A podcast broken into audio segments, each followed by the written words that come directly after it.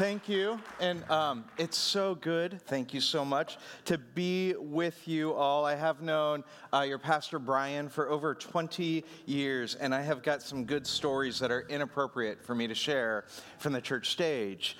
Um, but I got to tell you, and I think that you probably know this, knowing Brian now for a little over a year, he is one of the most genuine people that you will ever meet.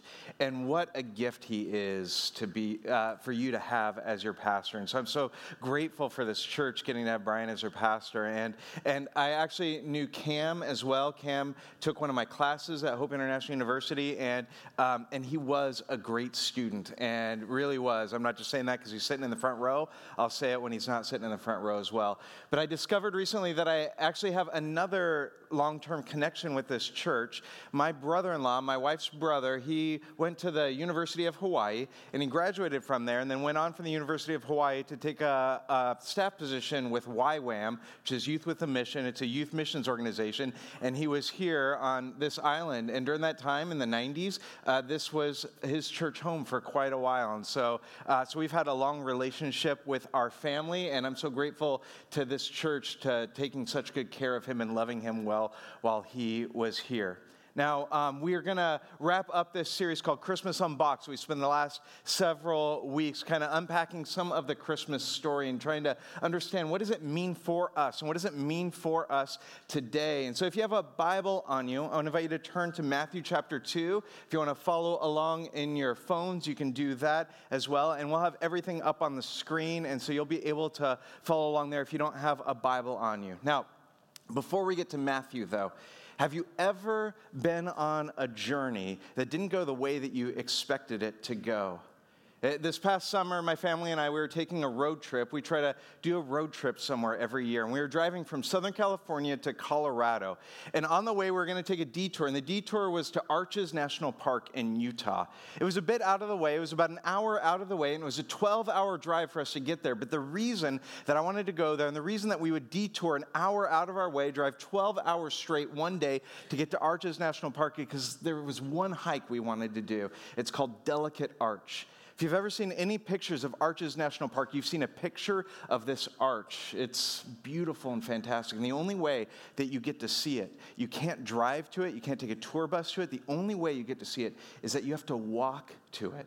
And so I was building this up. I had 12 hours to build this up with my family to tell them how great the hike was going to be. And I told them it's unlike any other hike that we've ever done. There's not a typical trail. Instead, it's this huge rock face that we're going to walk over. And I was telling them about what the view is like and telling them the only reason you get to like see it is because you walked there. You did this thing to get there. And so we drive 12 hours. We show up about an hour before sunset. It's still about 100 degrees outside. We get our hiking boots on, we lace them up, and we begin on the hike. And what I failed to tell them over those 12 hours of building up how great this hike is, telling them people from all over the world fly in to do this hike, what I failed to tell them is how strenuous and hard the hike was going to be.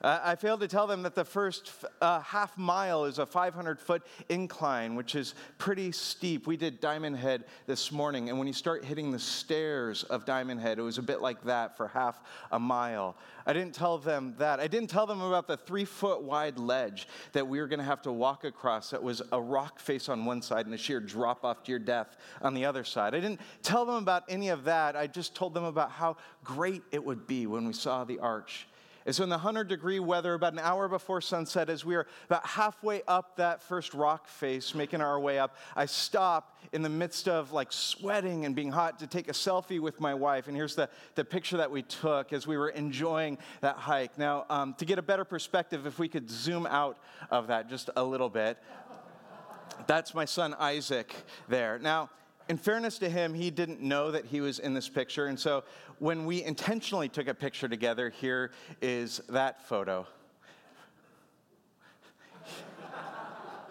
he was not having it. he was not pleased to be on that hike. And just so you know, I'm not a horrible parent. My son gave me permission to show this. He thinks that it's funny. But it was not turning out the way that he had hoped it would turn out. It got incredibly difficult. And have you ever gotten to those points? Have you ever been on a journey? Have you ever been doing something where it gets incredibly difficult and you have to decide what you're going to do? Are you going to take the easy way out? It's in that moment. It's in these kinds of moments where you want to bail. It's in these kinds of moments where you want to turn down and you want to like find your way down. It's in those kinds of moments that you want to find an escalator that will take you to the top of the hill. It's in these moments that you want to find the easiest way out when it's difficult. And how many times, how many times have you faced those kinds of moments in your life. It's like you, you've had this time where you work at this company and you love the company, you love your job, but you've discovered that your boss has been mismanaging funds. And so you're going to go and you're going to confront him, and then you're going to tell his supervisor. And as you go to confront him and you've worked up the nerves to do it, all of a sudden you start playing in your head all the potential scenarios of what could happen to you. It's like, oh, what if he fires me? For confronting him? What if he sort of sidelines me? What if I get demoted? What if I don't get to be in on these meetings anymore? And you start playing out, well, what are the potential ramifications that could happen to me? And you start second guessing this courageous thing that you are going to do because of the difficulties that could be involved. Uh, or, or, maybe, maybe what will happen is in a few months, we're going to have to do our taxes, which is our favorite time of the year that happens after New Year's. And what happens at tax time is maybe for some of us, because of how our finances work, there are, there, there are things that are easy for us not to report. There are things that are easy for us to sort of like hedge around in what we put on there, and we're the only ones that would know that. And we have to make this decision that would affect our finances, that would affect our finances for our family. And maybe it's not like totally ethically wrong, but it's also not totally ethically right. And I have to decide, like, what am I going to do in those moments? Uh, or maybe there's been some sort of relational rift that's happened a family member, a friend, a neighbor, and you know that you need to apologize. It might not even be all your fault. It never is. It's never 100% anybody's fault. I mean, maybe it's even only like 20% your fault. But you know that you need to own that 20%. You need to apologize for that piece of it. And it's incredibly difficult to do. Is there anything more humbling than going to somebody and saying, I was wrong and I'm sorry? Not, I'm sorry, but you did this too. No, no, no, just like, how hard is it? Say, I was wrong and I'm sorry. How difficult is that? What if, what if, what if you've been living in fear and anxiety over things that you can't control? And it's incredibly difficult not to live in fear and anxiety over that. And you can sing songs about God being in control and God being good and God being a God of abundance who can provide all things. But then when it, the rubber meets the road and in the reality of life, what happens instead is I try to grab a hold of control because that's the easy thing to do. That's the easy way out. And it's much more difficult to live with a posture that says God is a God of abundance, who is a good God, who wants good things for me and that He's going to provide for me. And so why do I worry about tomorrow? Because tomorrow will have enough worries of its own. That's an incredibly difficult way to live. And so we take the easy way out. How often are we taking the easy way out? And so in our jobs and in our relationships and in our families, things aren't always going the way that we expected. And we hit these moments, we hit these crosswords where they get difficult, and we have to make decisions of will I do the hard thing or will I take the easy way out? And this is this is some of the story of what happens in that first Christmas. Some of the key figures of the first Christmas story have to face that same sort of decision. That these figures, we call them the Magi, or sometimes they're called the wise men. And really, what they are is they're pagan astrologers. The, the reason that they follow the star is because in their paganness, they grab from all kinds of different religions and they grab things that have to do with the stars and the sky. And so they have grabbed a hold of the part of Jewish prophecy that would talk about the stars, and they grabbed a hold of that part and they began to follow that part. And it's actually appropriate that we share the story of the Magi after Christmas because they're actually not a part of the first Christmas. But we sometimes mix it up and think that they are. Our nativities uh, show them as a part of the first Christmas. Uh, we've got a nativity collection in our home. It's one of the things that we do whenever we travel around the world that we pick up a nativity scene from that place in the world, and they're, they're all unique because they take on that culture.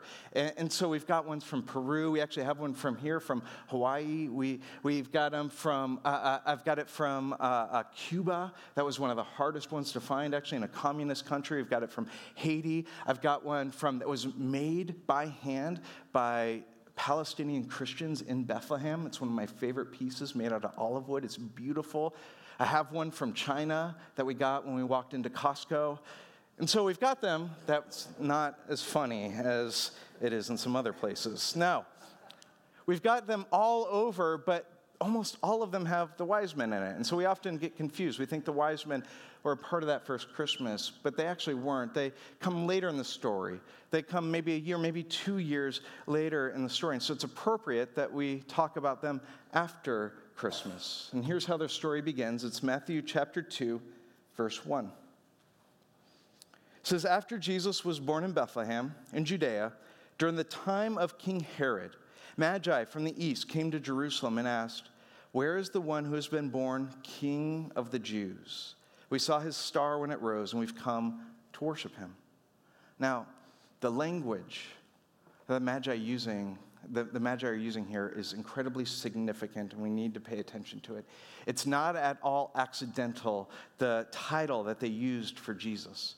Because they could refer to Jesus in all kinds of different ways. They could have said, Where is the one who's been born the Messiah? Where's the one who's been born the Savior? Where's the one who's been born the Lord? These are all the titles that the angels use when they announce the birth of Jesus to the shepherds in the field. They could have used any of those, but instead they say something else. They say instead, Where is the one who's been born the King of the Jews? And that's significant because the Jews already have a king, and his name is Herod. The Herod, though, is generally hated by the Jewish people. He was a half Jewish king whose loyalties were more with the Roman Empire than they were with the Jewish people who he was governing. And so they, they hated him so much that the Jews were actually known to be praying for his death at times. And so Herod was incredibly paranoid about his position. He was incredibly paranoid about losing power. He's incredibly paranoid about insurgencies and uprisings coming up against him. In fact, he wouldn't trust anyone because he believed that everyone in some sort of way was out to get him and was trying to remove him from power. And so at one point, he actually becomes so paranoid that even his family is after him, that he has his sons killed so that they can't claim his throne from him.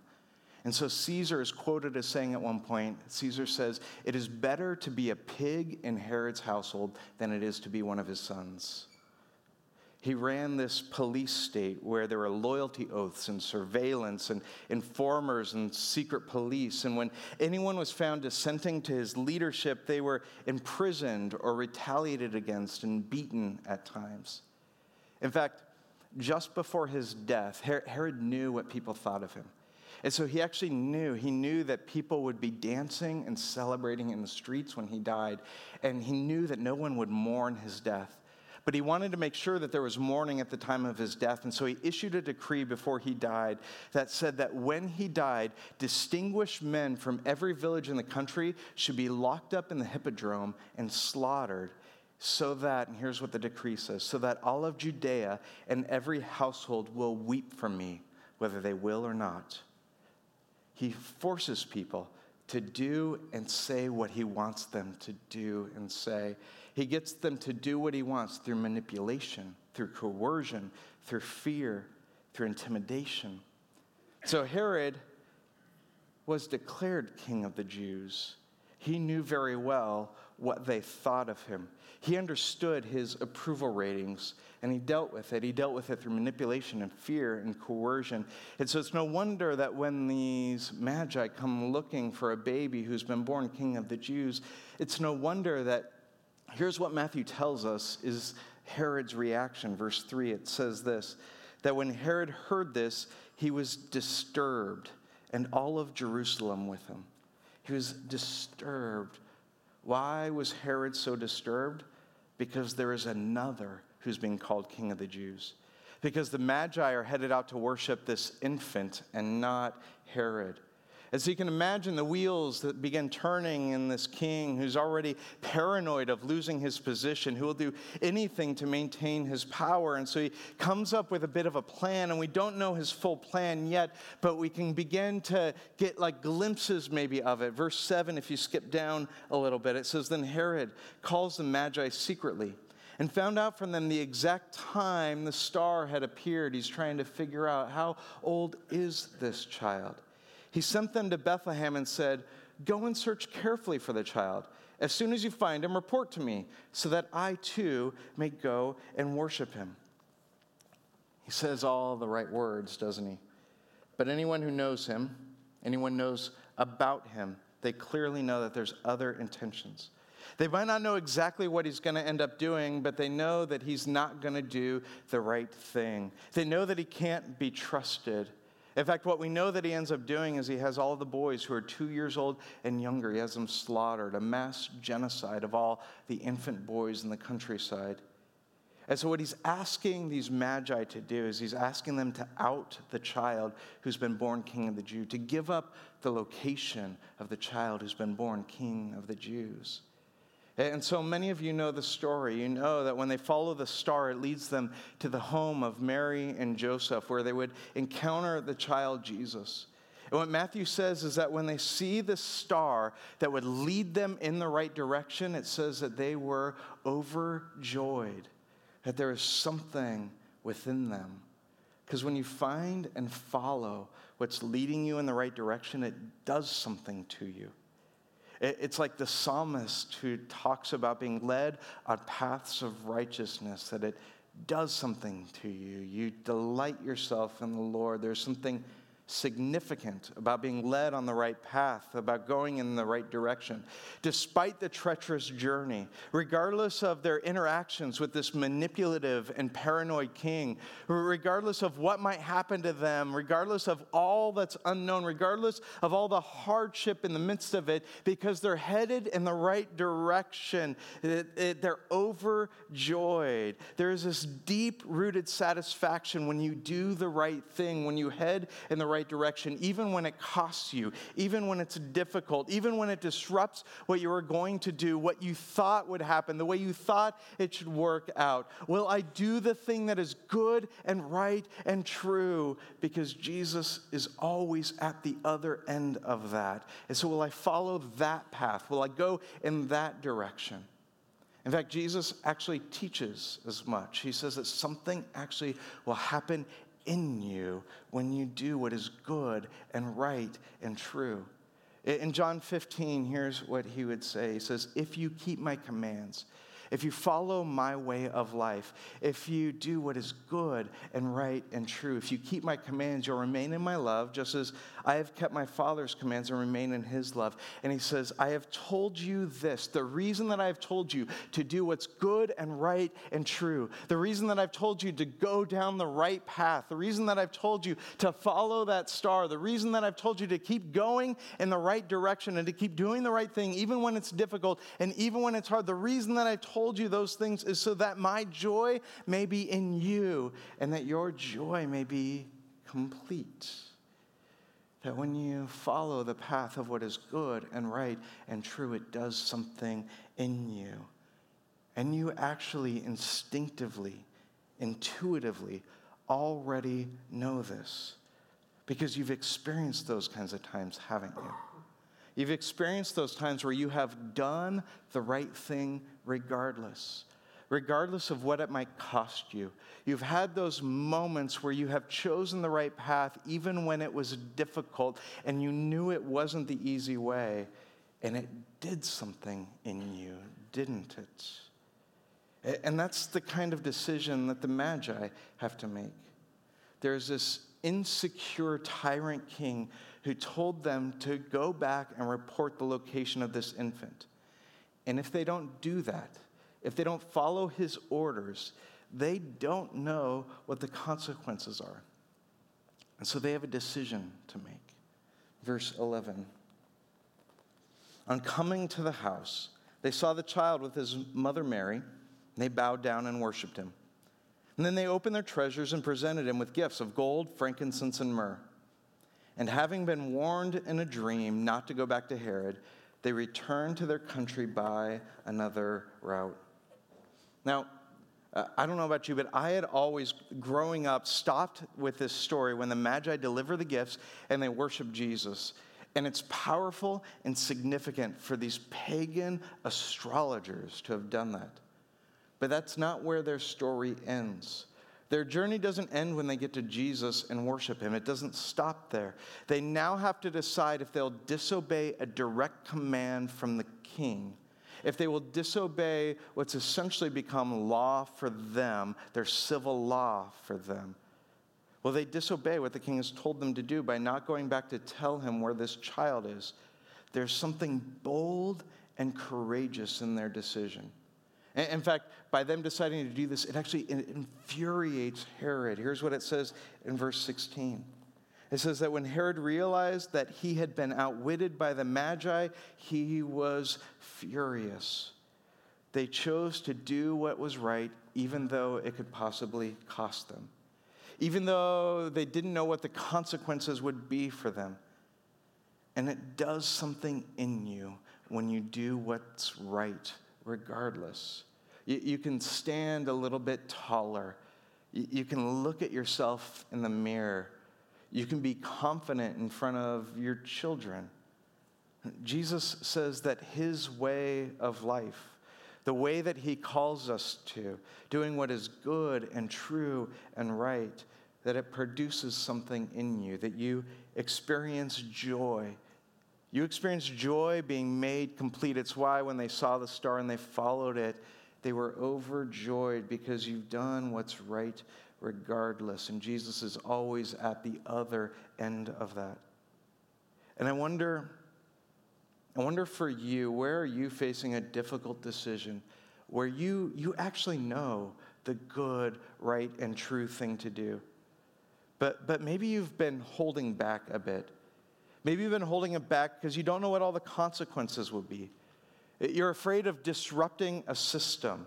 You're afraid of upsetting a person. You're afraid of losing out financially. But if you're honest, it's actually been a bit hard to sleep at night it's been causing some anxiety inside of you. You have this like unsettledness deep within your gut every time you think about it. And the reason that you have that, the reason that you're having a hard time sleeping, the reason that it's like churning inside of you, the reason that there's this anxiety about it is because you're missing joy being made complete in you because you're stopping short of pursuing the path that leads you in the right direction. This morning, we were hiking Diamond Head, and there were signs all over that we saw that, that said this. They said, shortcuts cause erosion. It might be quicker, it might be easier, but that doesn't mean that it's actually better. I have this friend, his name's Steve, and, and every night, Steve, when he puts his son to bed, he, he asks his son one question. He says, Hey, buddy, did you live with integrity today? And his son will answer, and then his son will ask him back. He'll say, Dad, Dad, did you live with integrity today? Uh, this friend of mine, Steve, he ends up becoming the lead teaching pastor of one of the largest churches in the country one of the most influential churches in the world. Like it was a big deal in like in my sector, in the church world, in church leadership. It would be like in another sector, it would be literally like him becoming CEO of Apple Computers. Like that big of a deal, that influential. People would have killed to be in the position that he was in, regularly preaching on a weekend to 30,000 people, influencing thousands of churches worldwide, invitations to be a part of all kinds of things, being flown on private jets to meet with CEOs and executives of some of the country's largest and most influential countries, leading Bible studies for NFL teams, personal counselor to professional athletes. In so many ways, he had it made. And as he got into this role, stories began to emerge about his predecessor, the previous pastor, who was actually the founder of the church that he was a part of, who was an incredibly well known Christian leader. Stories began to emerge about this person's abuse of power and authority stories of unwanted sexual advances with female staff, stories of a long term affair that he had had with a woman in the church, stories of an affair he had had with his one time assistant. And as these stories came out and began to be made public, my friend began to meet with the accusers, the women and others who were accusing this man. Other people who were in the know, he began to meet with because he wanted to know what's true, what's actually going on here. And what the leadership wanted to do, what the board wanted to do, is they essentially said, like, we want to dismiss the stories, we want to move on. That's our past. Let's move into the future. The more that we engage in that, the more we'll have to get embroiled in that. And we just need to sort of bury that. And my friend said, no, no, no, like, truth is supposed to come to light. Churches can't live in darkness. Churches have to live in light. We have to bring the truth to light. We have to deal with this. We have to have a reckoning about this. Like, we, there has to be repentance. There, like, otherwise, like, it affects our church because churches aren't just like a company that can move on There's a soul to the church, and our soul is in a dirty and damaging place, and we have to deal with that. And so he, he was trying to move those things forward. And one night at an elders' meeting, he got up the courage, he got up the nerve to speak out boldly about this, confronting the board with what he now knew to be true, with the ways that they were missing it, the ways that they were keeping things uh, kept in darkness. And confronting them with what he believed was the right way to proceed, the good, true, right way to move forward. And they had this long, contentious meeting. It goes late into the night. My friend comes home and he's a bit dejected because they're not going to move in that way. And he sits on the couch and it's late, late at night. Everybody's gone to bed and he's decompressing. And he hears these footsteps behind him. And he turns around and it's his son. And his son comes out from the bedroom late at night and he just simply says to his dad, he says, Dad, did you live with integrity today? And my friend, he said it was the first time that my son had ever asked me that question unprompted. I always had to ask it to him. It was the first time he ever asked it unprompted. And he said, Had I not done what I did that night, had I not spoke up for truth, I would have either had to lie to my son or I would have had to say, No, buddy, I didn't have integrity today. But instead, I was able to look him in the eyes and I was able to say, I think so, bud. And so, as my friend had to wrestle with what's the right thing, what is good and right and true here, what does integrity look like here, he unsuccessfully tried and tried and tried to get the leadership to be more honest with the church about what was going on, about what they knew, and bringing things to the light.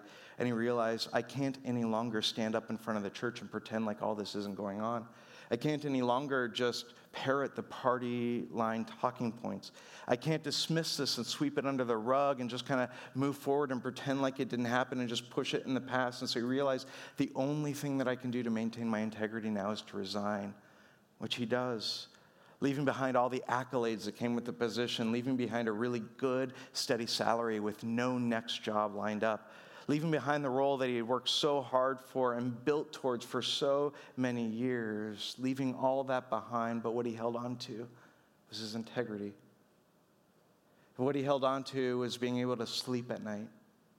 What he held on to is being able to look at his son when his son asked him, Did you live with integrity today, Dad? And being able to say, Yeah, I did, buddy.